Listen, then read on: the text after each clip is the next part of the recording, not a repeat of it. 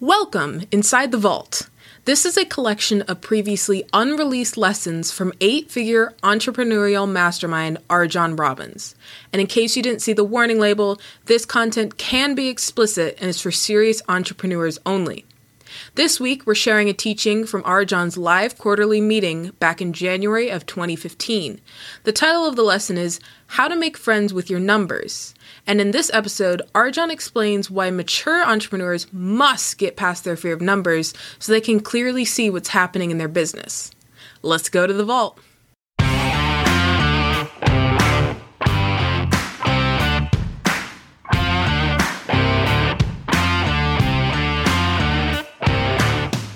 Working with RJon is like having a shortcut to future you.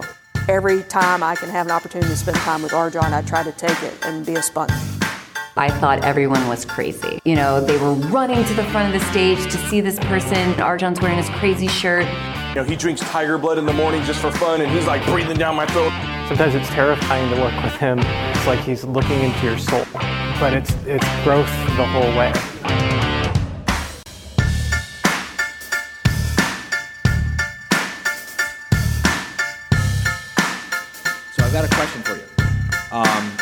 Before I get to the question, let me tell you, we're just getting started. We're uh, like three minutes into the meeting. You're all like, "Oh crap! What are we getting ourselves into?" Um, the topic of today's, uh, the topic of this meeting is all about how to make friends with your numbers, so you cannot be afraid of your numbers anymore. So let me just go on record and say, uh, there is no MBA behind my name. There's no CPA behind my name. I did not study business in college. I did not study finance in college. I did not take a whole bunch of bookkeeping courses in college. For those of you who know me, you know it's kind of like an inside joke. I'm terrible at math. For those of you, they're laughing. Um, for those of you who were with us yesterday in the tax planning workshop, first of all, I was not leading the tax planning workshop. I brought in someone who knows what they're talking about. Um, I can't do math, right? You don't need to do math to make friends with your numbers. You don't need to do math to, to conquer your numbers and, and, and, and get rid of all of the fear that you may have about numbers and math and all that kind of stuff. You have to understand basic concepts. And if you understand the basic concepts, the numbers will, will, will follow your command. All right. So by the end of the day tomorrow, I expect all of you to have a lot less fear about your numbers.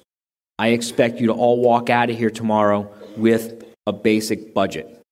I expect you to walk out of here with a basic understanding that will empower you to take control of your numbers so you can bring more predictability, more control into your life by getting more predictability and more control over your business. Because that's what numbers empower you to do if you let them, if you make friends with them. I don't want you to run away from your numbers. Um, you all know that this is the um, a total no judgment zone. You know, if we, well, yeah, we could still probably say it. If you added up all the mistakes that all of you have made in all of your businesses throughout your entire lives, there's a very good chance it probably would not add up to all of the mistakes that I've made in my business. I have made a lot of mistakes, lots and lots, and lo- I'm constantly making mistakes. Um, and one of the biggest mistakes that I made was running away from my numbers for too long. And, and one of the most empowering things, one of, the, one of the coolest things that ever happened for me in terms of just business aside, building a multi million dollar business aside, being able to live a great lifestyle, put all of that aside, it has been just absolutely an empowering experience of personal development to not be afraid of my numbers anymore. It's amazing how clearly you can see things in this world when you when you when you can when you can get the information from a financial statement that's in there to be gotten. You can walk into restaurants and know how much business the restaurant does. You can know how much profit the restaurant does. You can know how, how the owner must be living. You can spot that for a restaurant. You can spot that for a clothing store. You can spot that for a, for, a, for, for, for an auto dealership. You can spot that for a mattress sales store. Any kind of a business, once you understand some basic concepts that I promise you, you will be able to understand by the end of the day tomorrow. Because none of this is rocket science. It's kid stuff. It's understanding basic concepts. Once you master these basic concepts with a little bit of practice, it's almost like you've got x ray vision and you can look through someone's business from the outside in and know what's going on. It's amazing. It's really fun. It's empowering. Okay, so I've got a question for you. And it's a question I want you to really take a minute to think about. Are you a courageous, responsible, and truthful person? Do you consider yourself to be, I'm not going to ask for volunteers, do you consider yourself to be, this is a moment for self reflection. Do I consider myself to be a response, a courageous, a responsible, and a truthful person? Just think about that.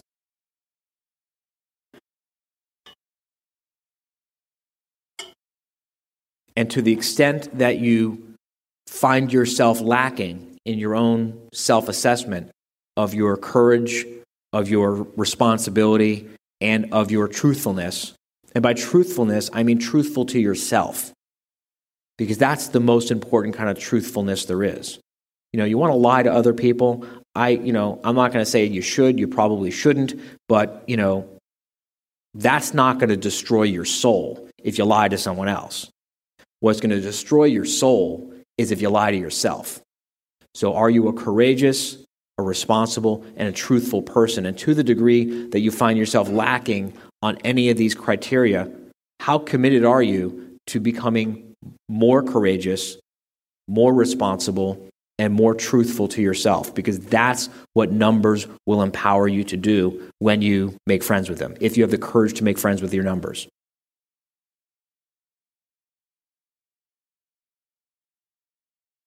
Okay.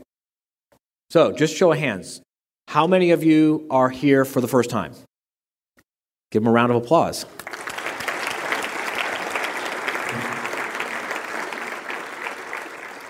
That's a really courageous thing to do. It's a really courageous thing to enter an environment like this to, to make an investment in yourself to learn about something that you don't know, what you don't know, that you don't know. And we get that question a lot from people who want to attend these workshops and you know invest in our programs. And basically, the, the question they've got is, before I will be able to find the courage to put myself in a situation that I don't know what to expect, I first have to know everything that I should be able to expect. And essentially, what they're asking is before I will climb to the top of the mountain to see what's on the other side of the mountain, I first have to know what's on the other side of the mountain. And here's the good news and the bad news, but I promise you, I will always tell you the truth.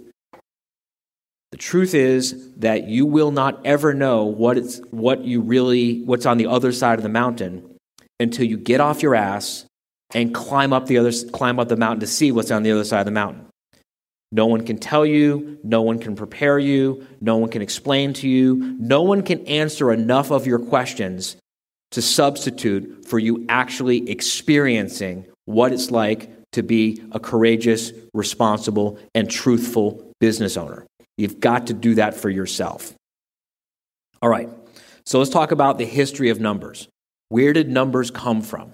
Right? Numbers were numbers were, were invented, or numbers were discovered, invented. I'm not going to get no semantics about it. People first started using numbers like 150,000 years ago. And they started using numbers to do what? To count things, right? They wanted to count things because they wanted to have a better understanding of the world they were in. They wanted to have more predictability. They wanted to have more control. They wanted to have more clarity. This is what numbers do for us. So the earliest, the earliest indication of people keeping track of numbers is this bone that is said to be 150,000 years old, and it has, uh, you can't really see in this picture because of the shadows, but there are, there are groupings of six equally sized notches in the bone on both sides of the bone. That's 150,000 years old. That's the first financial control system. Right? Financial control is not about money. Financial control is about assets. It's about stuff that matters to you. People have been keeping track of things for hundreds of thousands of years.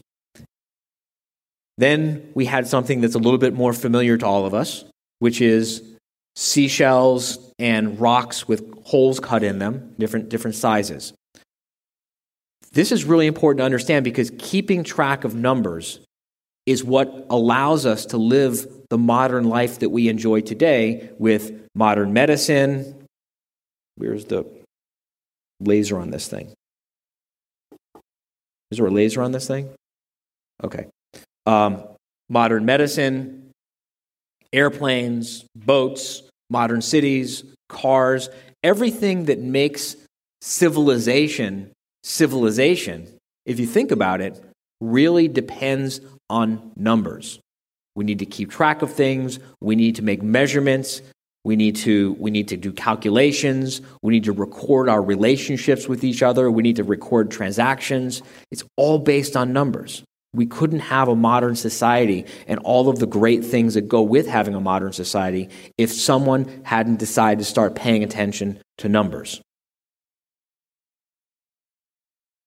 All right.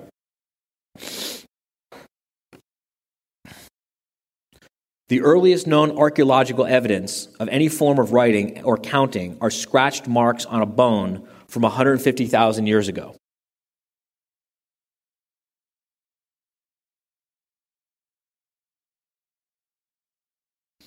But the first really solid evidence of counting in the form of, num- of the number one is from a mere 20,000 years ago.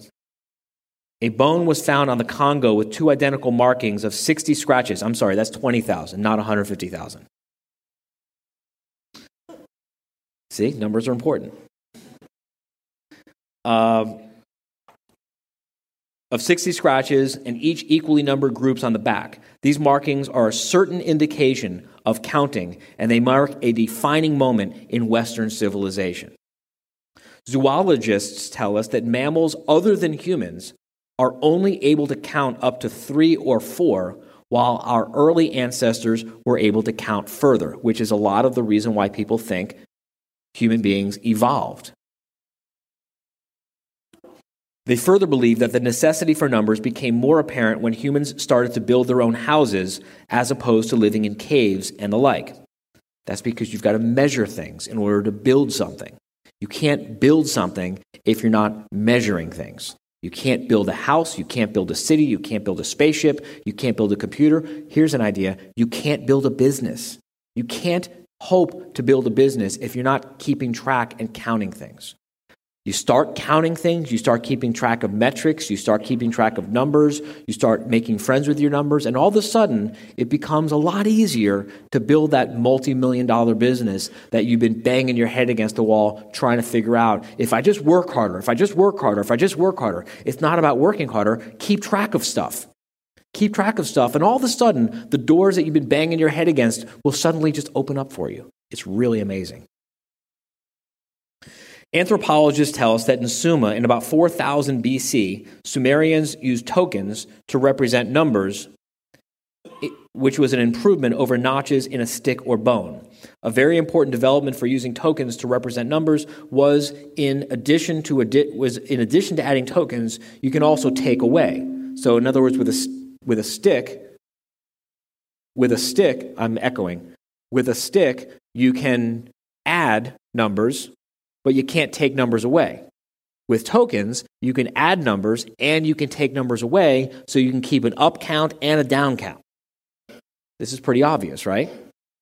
How many of you keep an up count and a down count on your revenues year to date and week by week? You'll notice it's mostly the people that have the half million dollar, million dollar businesses that are doing that. Now, they didn't start keeping track of those numbers once they got the million dollar business or the multi million dollar business. It's because they started keeping track of the up count and the down count that they got the million dollar and the multi million dollar business. Cause and effect. So sitting there thinking, yeah, that's fine for them. And when I get to that point, then I'll start keeping track of the numbers as a self defeating lapse of logic. Cause and effect. Keep track of the numbers. That's going to cause the effect you're looking for, which is control, growth, and predictability of your business. Then you can make better decisions, more confident decisions, easier decisions. More primitive societies never used numbers nor felt the need for them. We may ask, why then did the Sumerians on the other side of the world feel the need for simple mathematics? The answer, of course, was because they lived in cities, which required organization. For example, grain needed to be stored and determined how much each citizen and determining how much each citizen received required arithmetic. More uh, Egyptians loved all big things, such as big buildings, big statues, big armies. We all know the pyramids. they they developed numbers of drudgery for everyday labor and large numbers for aristocrats, such as a thousand, ten thousand, and even a million. The Egyptians transformed uh, using one from counting things to measuring things that was of great significance. In other words, Egyptians took it from just counting to actually also measuring. And that's what allows you to build things. Measuring the ROI on a marketing initiative, measuring the profitability of an employee, measuring the long term value, the lifetime value of a client. You got to start measuring things. Their enthusiasm for, build, for, for building required accurate measurements, so they defined their own version of one, which was a cubit, and it was defined as the length of a man's arm from the elbow to the finger, plus the width of his palm. Using this standard of measure of one, the Egyptians completed vast construction projects such as their Great Pyramids with astonishing accuracy.